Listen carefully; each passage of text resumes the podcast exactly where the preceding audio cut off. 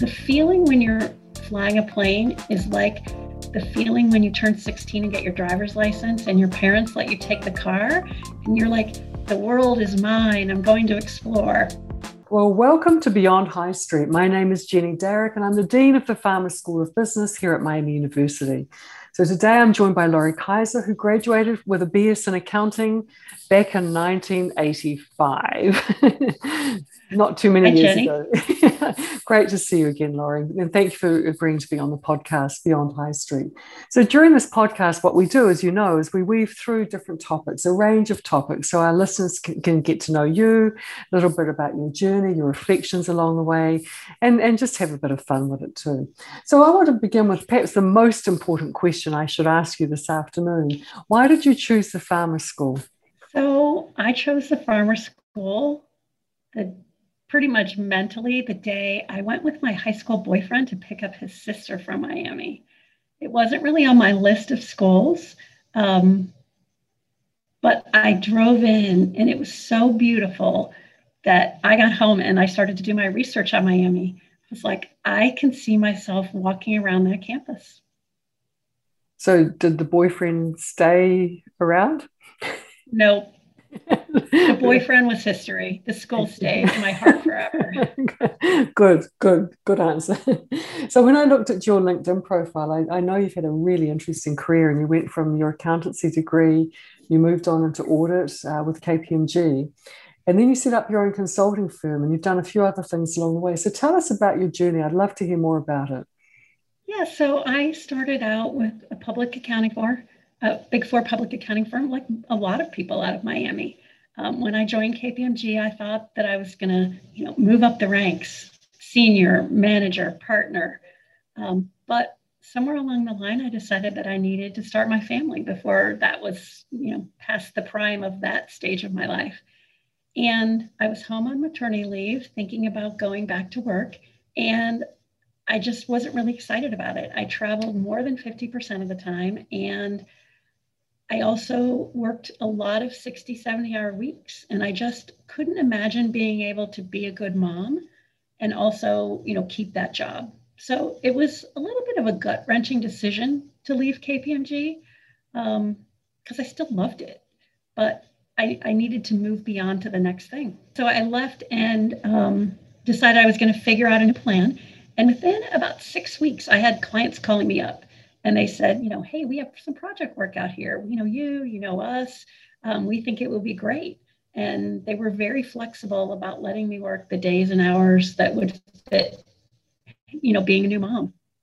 And so I did that. And then quickly within six to nine months, I had more work than I could do myself. So I reached out to neighbors who had accounting degrees. I reached out to former colleagues, people that I knew that had great skill sets that were staying at home. And what I love about you, you know, when you, talk about the company you set up, and I, I read, you know, part-time, flexible work hours was a really big part of what you wanted to do. Obviously, because you became a mum yourself. But talk to me about about that too, because you know, why did you know? I, I, think it was in response to your own circumstance. But as you think about what you did, you were quite revolutionary. I think at the time when you set up an organisation that really allowed people to mix families and, and work. So tell me more about that and some of the successes you've had with that model as well. Sure. Yeah. So my clients said to me, you can work the days and hours that fit your life. And I wanted to offer that same flexibility to my team members. And so, really, what happens is when someone comes on board, they get to work what we call their optimum schedule. If you could pick the schedule that works for you, um, why wouldn't people come, be excited about their work, and stay? It's, it's really interesting. I want to I want to take this next question in two parts. I want to start with what companies are doing, what, what trends you've seen. I'll come back to the question and then think about post COVID. So if I start with the first question, you, know, you were quite a trailblazer in what you did, but how have you seen the workplace change, especially not just for women having children, but also men having baby you know, with babies as well, wanting some work life balance and some flexibility. How have you seen work practices change over the years? Yeah, so when I started my business, we didn't even have the internet. We were showing up, working, bringing work home, communicating um, via phone with people. So it was much more challenging to work part-time flexible schedules when I started in the early 90s. Um, fast forward to today, we have the internet, we have Zoom, we have all sorts of tools that make it easier to do what I'm doing, what we started doing then to do it now. Well, you said something before about your optimum schedule. So what I want to do is pivot to what we're trying, we're grappling with now as employers. You know, as we come out of a post-COVID world, we're doing what you were doing all the time. You've been running a consulting business, but and we're trying to figure out what to do. We're actually this week trying to determine our policy for the farmer school with respect to how we want staff to work. So, what advice would you give me and any of us listening to the podcast about, you know, what should the future world of work, work look like, and what should we pay attention to as we're coming up with policies that make sense? Well, I maintain companies are going to be most successful if they have the best talent. And in order to retain the best talent right now, you basically need to figure out what you can do to make it the place where people want to stay because people now have lots of choices, right? They can work for your organization or they can work remotely for hundreds or thousands of other companies. So I maintain that what you need to do is you need to find out what works for the individual. So you ask them, what is going to work for you to make work work in your family and in your life. And then, but before you actually do that, you have to make sure that it's a safe space. You have to make sure that you're authentic, that people are, um, that your team members are going to believe that they're not going to be penalized for telling you what they need and that you're going to do everything within your power to make it work. Um, I do believe, though, that you have to have meet in the middle ground the, your team members are going to come to you and tell you what they need in their life. And you're going to have to come back and say, well, maybe three quarters of that work, but there's this one point that doesn't work for us, our company, or our clients. And, you know, what can we do? So I think it's a back and forth uh, to coming to some middle ground that not only works for your team members, but also works for the company. And I think what I hear a lot when I'm talking to people about this work from home and the future of work is how do we build culture and community when people are not necessarily in the office? So, can you speak to that a little bit, please? Yeah, since we've, um, our people come on board and get a few days of onboarding and immediately go to work for the client. This was pre pandemic. Um, so, they would be more on the client side than they would be in our organization. And the things that a lot of companies do, you know, potlucks and and cooler talk and um, lunchtime trainings. You know those don't really work when people are working out at other places. So we always worked really hard to have um, engagement events both internal training we're, we're investing in you know them as professionals and the skill sets both soft and technical skill sets that they need to grow but also social events right? And so when covid came both of those things were taken away so, you know, we tried to pivot to, you know, online training, online social events and engagements. Um, we did the best we could, but I still don't think that's a replacement for um, real in person events. It's finding a balance, I think, too. So I'm going to take you for a trip down memory lane now and look back at your time at Miami. I've got a, a, a sort of rapid fire bunch of questions just to get to learn more about your time at, at Miami. So, so who was your favorite professor when you were at Miami? Oh, I, I can't even answer that question. Was there a favorite, maybe a favorite course? Do it that way. Oh yeah, I actually liked uh, Professor Cummins and his financial reporting classes. I was always amazed. He wrote on the chalkboard like it was graphic art. And then he would finish up with about 30 seconds before the, the end of the class and the bell rang and lay down the chalk. it just got to the end point. Don't you love it when they can time a class like that? what about your least favorite subject? What was that? Uh, organic chemistry. no, nothing more need to, needs to be said. What co-curricular activities were you involved in while you were at, at university? Uh, well, I was in a sorority. I'll put a little plug in for the Alpha Phi. Um, that was fun. I got to meet, you know, people from all walks of life. Um, And then I was also involved in student government. I was my freshman dorm president. So that gave me a really interesting exposure to people in all levels and you know all over campus. That's good. I love it. What was your favorite time of the day to go to class? Were you a morning person, a, a midday person, an evening person? I was a morning person. I like to back my classes up 8, 9, 10, 11, 12 and be done for the day. Study in the afternoon. I like that. What was your favorite night of the week while you're at Miami? Oh, Thursday night. Why is that, Laurie? I like to uh, have a few beverages on Thursday night. right. Good. Did you intern at all while you're at Miami? I did. I interned at KPMG. For just one summer or two? Just one summer. When I was at Miami, we would intern in junior year, take the whole semester off from January to May, then come back in the summer and make up the coursework, and then graduate on time.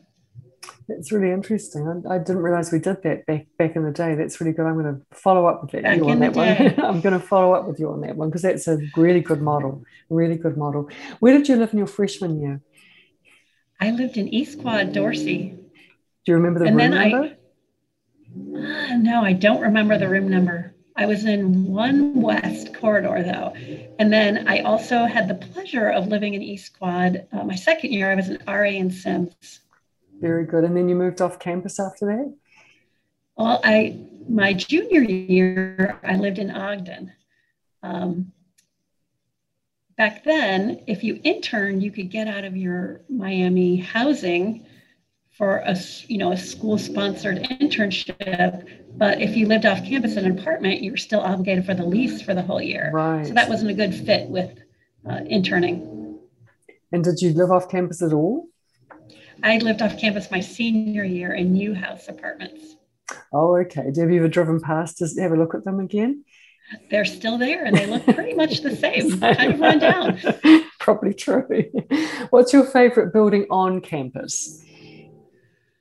Oh, probably Upham. I love the arch.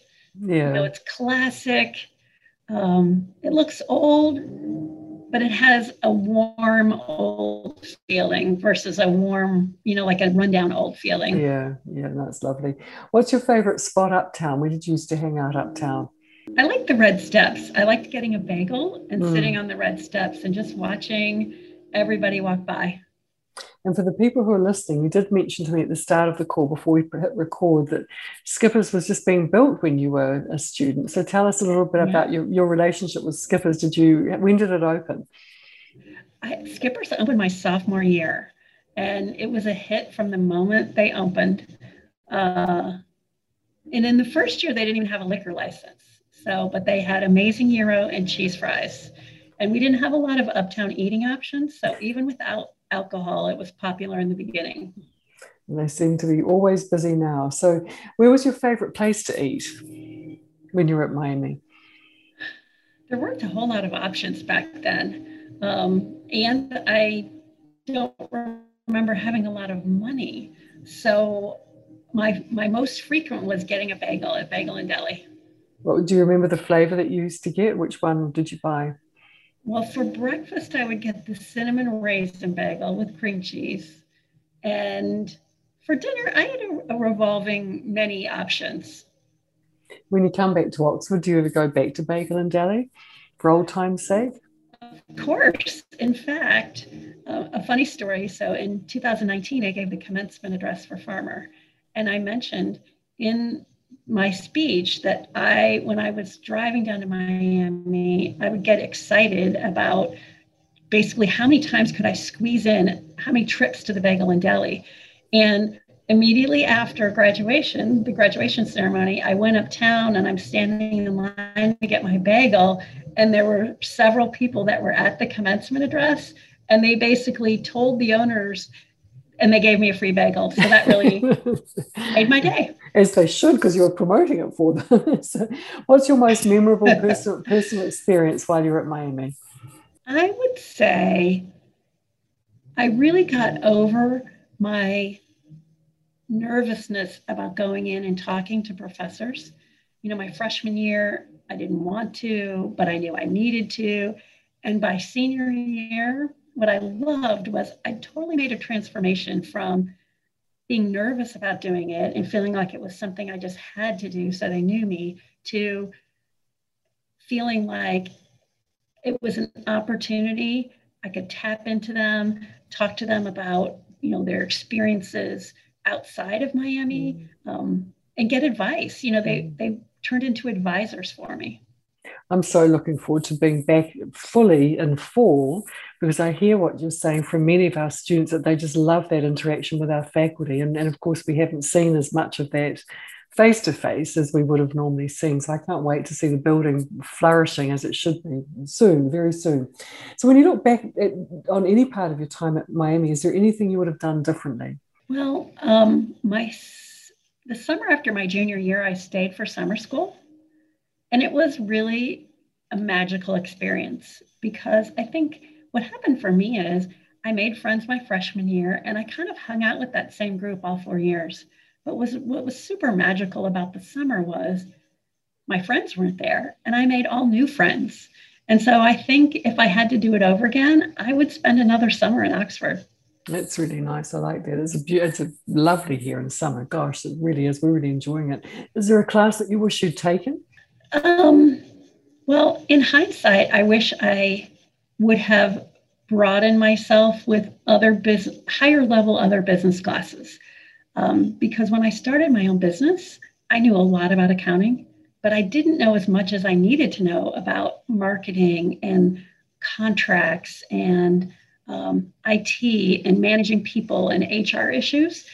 Um, and I think the reason most small businesses fail is because the founder is passionate about their product or service, but they really don't understand the myriad of other things they need to be good at in order to be successful. I think it's such important advice for our listeners, especially students, just to be able to look across the organization and understand all parts. I think is really important. So I know that you split your time between Columbus, I think, and Florida, and you were saying before we went live or recorded St. Petersburg more specifically, and you fly between these two locations, I, I believe. So tell me a little bit about you know your interest in getting a pilot's license, what plane you fly, and, and perhaps share with the listeners some of your most favorite flying stories that you have? Well, um, I started my journey to become a pilot when my children left home. I found that everything that I did fun and interesting after 5 p.m. at night revolved around my kids, their sporting events, their social events, even just cooking and um, you know being a chauffeur to them. And so I found that for a couple of years, I just threw myself into work. I'd work all day, come home, have dinner, and work some more at night. So I knew I knew that I needed a really fun hobby that was going to pull me in and um, pull me away from the work. And so I decided to become a pilot. Um, I always thought it was exciting and interesting, and I started in not really knowing if I was going to be able to do it. It seems like an awful challenging uh, thing to start in your mid 50s. And um, I really liked it. Uh, I found that um, the feeling when you're flying a plane is like the feeling when you turn 16 and get your driver's license and your parents let you take the car and you're like, the world is mine, I'm going to explore. So I have a Cessna 182, which is, if you don't know much about airplanes, it's kind of like the Honda Accord of flying pretty safe, good value, pretty reliable. Um, and I fly back and forth um, to Florida. And my one of my most favorite trips is I often take um, friends and Miami fellow Miamians on a flying trip from Columbus down to Oxford, and we'll just go to the Bagel and Deli. And when, when we talked the last time you and I spoke, you were saying it was hard to get hangar space in Florida. So tell us a little bit more about that. Yes. So when I first uh, started spending time in Florida, I had to leave my plane in Ohio because the, the, there's a very short or small amount of hangar space. So my first year down there, I was on the waiting list for six or seven different airports. But I'm very proud to say that I just bought a hanger. So so you can start flying to Florida more frequently. That's a good thing. Yes. good thing. So I want to go back to your contribution to the to the school and university, and, and you, are just an incredible alumna, and that you have been willing to give your time and, and talents to this to the university. More recently, you've agreed to step on and be co-chair of the Business Advisory Council, a, a, a council that you've served on for a number of years. So, talk to me. What what encourages encourages you to be involved, to stay engaged, and now more recently to step up into this position of leadership? So I would say my Miami years were some of the happiest of my life. You're in that um, kind of limbo. You're not quite a child, but you're not quite an adult. Um, and it's really an opportunity to spend some time with yourself, saying, who, I, who am I as a person? And um, what do I want to do with my life? And how am I going to get there? And I felt like Miami was just the perfect place for me to do that. And so now I really am invested in, you know, giving back. Uh, one of the things I'm very proud of is that I funded a scholarship at Miami for a farmer student um, in in financial need, right? And so, like that makes me proud. It makes me proud to, you know, help establish, you know, what's the right curriculum so that students that come out of Miami can be the most successful and the most prepared that they are to take on those challenges and thank you for the scholarship too, because it, you know, higher education is so expensive, and and we look at what we offer our students and what an amazing set of experiences we offer and what tremendous outcomes we provide, and and and we know that it's not accessible to everybody. So we're really grateful, Laurie, for your support. Thank you. So when you think a little, you, have talked a little bit about work-life balance as you've gone through, and, and of that's been a theme as, as you've spoken. But what does work-life balance mean to you, and how do you strike some kind of balance? I think work-life balance is different every year. You know, I think about the early years of my career, and I wanted to, and I did kind of have my pedal to the metal, right? I would work 16 hour days. I did extra things. But that was before I had a family. And then once I had a family, things kind of changed.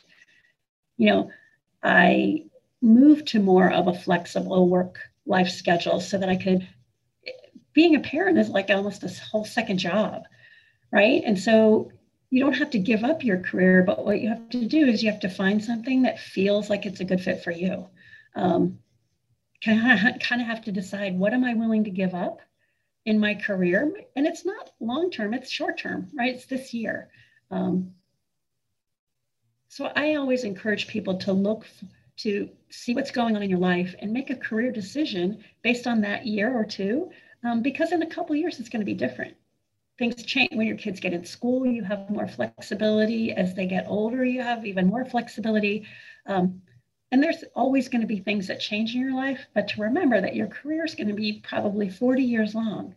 And so if there's a couple of years that you need to plateau or step back a little bit to take care of some important things in your life, you're never going to regret that.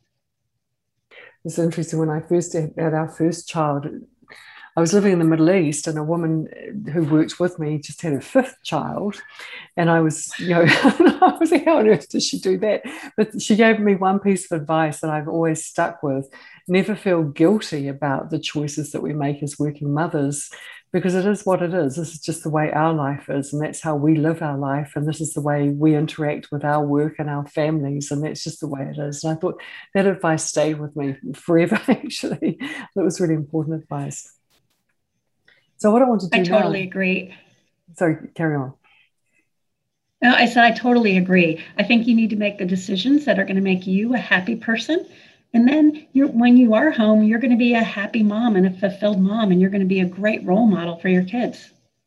I think it's, it's so important for the kids to see us fulfilling our own ambitions with and having purpose and happiness is what I always check in to my children when I talk to them about how are they. I listen.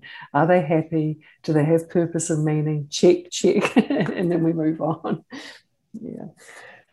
So, so we've given some advice to our students who might be listening to the podcast, but I want you to think of more advice you'd give and perhaps take it in two parts. So, part one would be for incoming freshmen. And as you know, we've got a, a bumper year coming and we've got probably 1,650 incoming freshmen all, all up. So, what would advice would you give to incoming freshmen? And what advice would you give someone who's been out working for a couple of years? And and and the second group really things that they should lean into as they as they're building their career and really launching themselves. So i would say for incoming students i would say try to get familiar with the things that you're best at. You know what are your strengths right? Because i think a lot of people either don't know what their majors are is going to be or they pick something but they're not 100% sure so as you're taking that first and second year classes, think about not only do I like this subject, do I like the careers that are going to come out of this subject? And, you know, do I want to learn more about this subject? Um, and don't just think about checking the boxes on the major you've chosen, but but focus in on that. Where am I enjoying, and where where do I like to spend my time? Um, because I think that it's really important to pick a career that you get up in the morning and you're excited about going to. Because otherwise you know you're going to spend more of your daytime hours working than you are with your family. And so you want to make sure that that is something that you enjoy. And then i would say for returning students um, kind of that same thing. No matter what major you picked you know what are you going to do with that major? Where are you going to go? And then i also kind of think that it's important to understand that your plan is just your initial plan, right? Because I, I, like to tell the story when I got out of school, most of the big companies that exist today, Google, Apple, Microsoft, you know, none of those even existed. Netflix, right?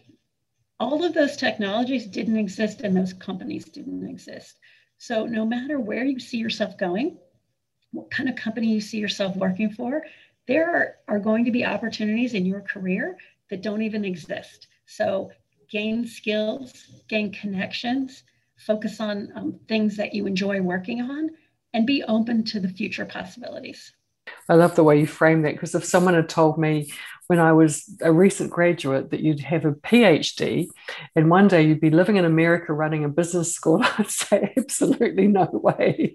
So it is interesting how these twists and turns happen and define our careers. So as I, I just want to close out now by, by thank you so much for the gift of your time to allow us to record this podcast. One defining characteristic of the Farmer School of Business is just how engaged our alumni are and how willing they are to continue to find ways to support the school, its students, faculty, staff, and other alumni. So thank you, Laurie, and go well as you continue your journey beyond High Street. Thank you, Jenny.